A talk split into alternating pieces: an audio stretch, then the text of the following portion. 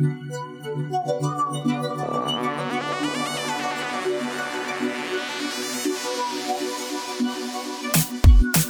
listening to the B School podcast. I'm your host, Taylor Elyse Morrison, embodiment coach and founder of Inner Workout.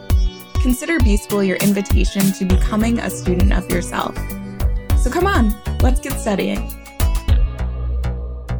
Hey there, welcome back to another episode of B School.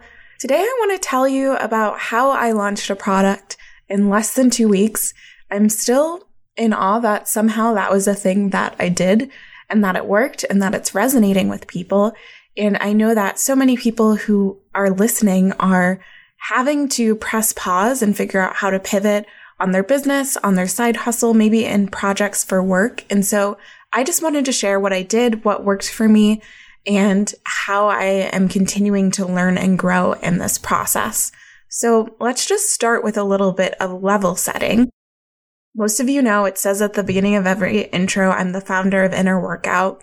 And really where I thought I was going Q2, Q3, Q4 for the rest of the year was diving deeper into in-person events, showing up at conferences and other branded events, and then also launching Inner Workout certification program. And my plan at the time was to do all of that in person. And so in-person events and gatherings was a big part of where I thought I was going for the rest of 2020. And within a matter of days, it became very clear that all of that was on hold. And then as things kept unfolding, it was clear that it was on hold indefinitely and that I would need to do something else.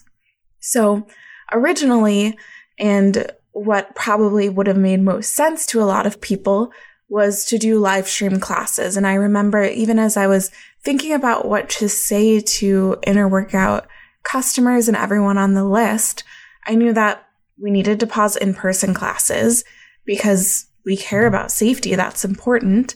And I offered up these live stream classes and I directed people to on demand classes, but I didn't really want to tell anyone about the live stream classes. I didn't really want to do it. And I am doing some, but the ones that I'm doing are in partnership with other brands. And I just knew I didn't really want to be building this class schedule where every week or every two weeks I was doing a live streamed inner workout. It just didn't feel like where I wanted to go. And then looking at the market or the landscape perspective, I was seeing that every single fitness and wellness brand was focusing and doubling down on their online classes.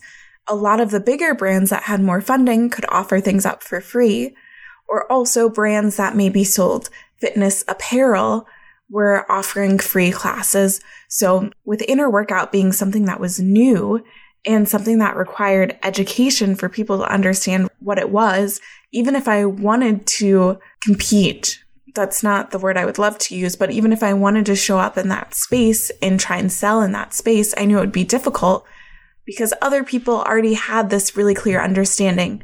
This is what yoga is. This is what our brand of yoga class is like. And I am honestly still building that with inner workout. So for me to do the education and selling at the same time was going to be really hard when there were so many options and Peloton's free and this app is free and this is discounted and this beloved studio is now offering an online subscription. I just knew it was a game that I didn't want to play and my, my heart wasn't in it. So I knew that I needed a way to serve and I didn't think that focusing on the online classes and focusing on live stream classes was where that service would be. So what did I do next? I did a lot of networking. I had a lot of conversations with fellow entrepreneurs, both in the wellness and mindfulness space and outside of the wellness and mindfulness space. I've mentioned this before, but that's been one of the biggest gifts is being able to connect with people I've taken calls with people I would have never expected to have calls with, with old colleagues, with people who we just were like in a Slack group together. Oh, what you're doing is interesting. Do you want to talk? You want to talk later today? Sure. Because there's a level of flexibility that we don't often have. And so I talked to a lot of entrepreneurs and we just talked about what was going on in our industries. What are the problems that we're facing? Maybe Like for me, the big one is that I can't teach in person classes and I'm not in love with teaching online classes as like the primary part of the business. So I knew that and I could talk to other friends who had clients who were the school system or who had a piece of their supply chain disrupted because they had a physical product. All of these different things. And we just talk and say, okay, this is the issues that we're facing. And then we shoot ideas back and forth and say, have you thought about this? Or this seems really interesting. Or I know that this is happening in my industry. I wonder if you could do something similar, but tweak it to the education space. And so we would go back and forth. I had a lot of these conversations. And one of my friends, she mentioned that she was noticing this trend around personalization and customization. She said, like, hey, I am not able to sell any of my prepackaged stuff right now. I can't sell this pre-recorded workshop. I can't sell this pre-made class. What I'm seeing is that people really want something that's specific to them and what they need, something that's customized to them. That really got me thinking because in the back of my head, I knew that I'd thought about doing an assessment before. I thought about it as something interesting. I've found personality tests and assessments really helpful. One of the early, early, early podcast episodes of B School is me talking about personality assessments and how I think they're this beautiful way to start a conversation internally, this internal conversation starter. And so I thought, okay, I know I've always thought assessments are interesting and I always thought it would be a one day thing, but what if I played with it now? And so I locked myself in the basement and I built out the initial assessment and the framework around it in a day. And I looked at inner workout and said, okay, we're rooted in this concept of the koshas, the five layers of being. We talk about them as the five dimensions of well being. What if we could measure those dimensions? What are the questions that we would ask? What would the output be? And I sat down and I just finished reading Deep Work. We're going to talk about that later this month. And I locked myself in the basement and built it out. And then I started reaching out to people right away to get feedback and to have people test it. I knew, okay, if I'm building an assessment, who's going to use it? There are always people who are going to be curious and they'll buy it on their own, but this might be something that's useful for coaches because coaches a lot of the time are using assessments, trying to get a baseline of where people are at. And so I reached out to a coaching group that I'm in and then I reached out to friends and I said, Hey, can you take this assessment? Can you let me know what's confusing? Did anything make you do a double take and you didn't get it? Did anything make you scratch your head? And then I gave them the actual report and said, like, what do you think of the structure? What do you think about the output? How much would you pay for this? And I did that. Talked to coaches, I talked to friends, I talked to people whose opinions I really valued. And I was able to move things around and get it to a point where I felt like I had something that was valuable, something that was useful. And I also used it as something for myself. Like I was the first person to take the assessment. And so I took it and even now I'm using it and using those insights for how I practice self care. And so I was like, okay, I have this. I can start to talk about it. I can start to introduce people to it. I've been noticing that Pinterest ads have been really helpful for me and also really cheap. And so I put a little money into Pinterest ads. But then I also remembered work that I had done in the past when I was taking branding clients still, and I do the occasional branding client, but it's not the focus of my work. I helped this one company launch their Kickstarter campaign, and they had a tech hardware product and what we did when we were launching is we launched it on Product Hunt. And I was like, ah, Product Hunt. I'd forgotten about this. And it's funny because I use Google Chrome. I have a Product Hunt tab that every day I see the top hunted products and I'll oftentimes look into them. Maybe I'll sign up, create an account. And so it was funny that I hadn't thought of Product Hunt as an option for me, even though it's something that I, as a consumer, find a lot of benefit from. So I did some research and I figured out how to get in touch with the top product hunter, which is he makes it super easy. You fill out a form and I was able to get him to hunt my product. And what I think was really crucial in the product hunt launch is that it forced me to talk about the product in a way that I don't normally like to do. I've talked about it on the podcast before. I like to do something and then kind of sweep it under the rug and maybe someone will find about it if they're really interested. But with Product Hunt, the way it works is that people upvote and the higher it's upvoted, the more likely it is to be featured. They feature the next day on their Chrome plugin, the top 10. But even today, I'm still getting traffic from Product Hunt a couple weeks later. And so it forced me. I shared it on LinkedIn. I put it in groups. I talked to my specific friends and put it in like group text. I really went all out on sharing it and that gave it a lot of traction. It's so simple. Like if you make something that you love and you believe in, then why not share it?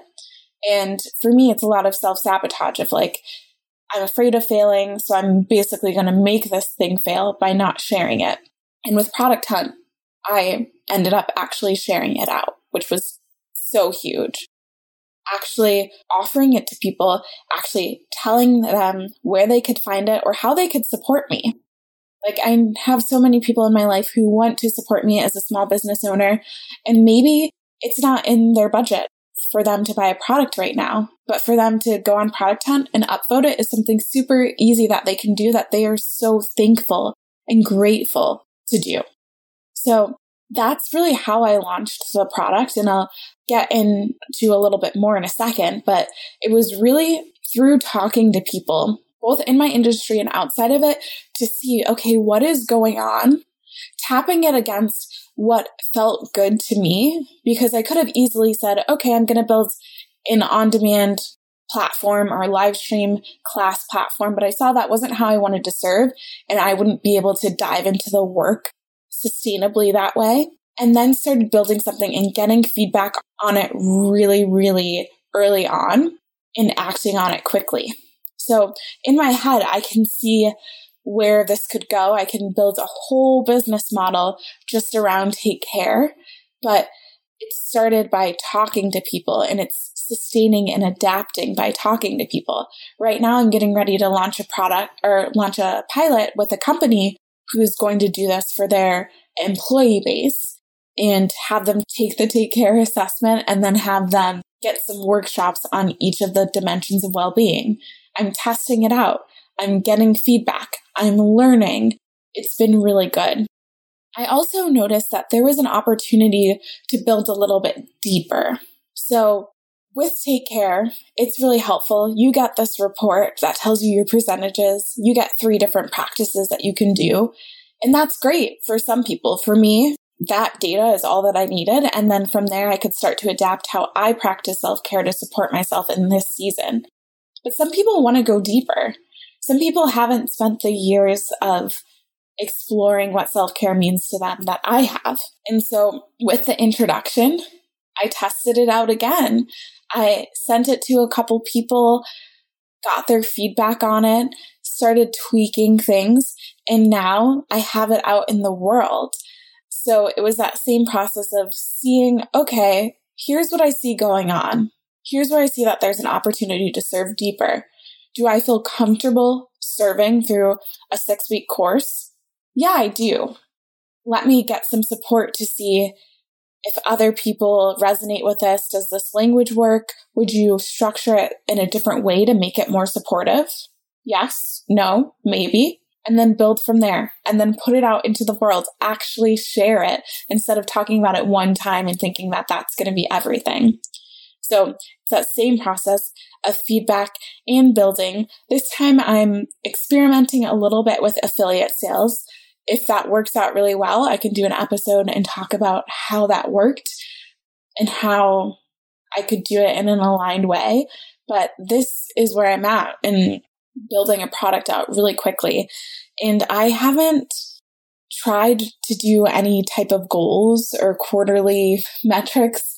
I track kind of my key performance indicators every week to see where there's growth, to see what's driving traffic, to see what's creating impact. But it's not because I'm trying to reach this specific goal because the goalpost is moving so much, both just as we look like we don't know when we're going to be able to go outside and what it looks like when the outside is open again. And also, people's self care needs are changing so much. Right now, a lot of people are grieving different things. When the outside opens, there might be a wave of anxiety as people are like, this is supposed to feel normal, but this doesn't feel normal anymore. Why is there this dissonance? So I'm going to have to keep observing. So for you, if you're looking at making a change, switching out what your product looks like, I really encourage you to talk to people, join entrepreneurial group, join side hustle groups, talk to people not in your department and get a bigger picture of what's going on because there are so many insights that you can sh- learn from from someone who isn't going through the exact same thing as you. Get that feedback early and often. And a lot of times in startup world, we talk about that minimum viable product instead of building out this whole business idea of this is where we're going. Just try something. See if people nibble on it. See how you can make that better. And once you get to a point where you're like, man, we are cooking with gas, then expand and grow from there. So this is, this is what I did. This is what worked for me. I feel really energized in the work that I'm getting to do right now. I feel really aligned. I feel really grateful for the ways that I'm able to serve people. And I hope that for you, even though this is such a hard time for so many of us, especially those of us who are building our own things, I hope that you are able to create something that is of service to people and that is also just able to fuel you and to get you excited for the work that you're doing because building something in two weeks is not, it's no joke. It's a lot of work. And so you want to make sure that you're building the right thing. I hope that this was helpful. I hope this peek behind the curtains was helpful. As I'm learning more, I will share more, but I like to tell you where I'm at. And even if I'm only a couple steps ahead, I want to look back and, and shout at you lovingly and be like, Hey, here's what I learned. You can try and implement this too. So thank you so much for listening, and I'll be back in your earbuds later this week. Thanks to Andres Rodriguez for the intro and outro music. You can keep in touch with me on Instagram at Taylor Elyse Morrison. Elyse is E L Y S E. And check out the resources on my website at taylorelyse.com.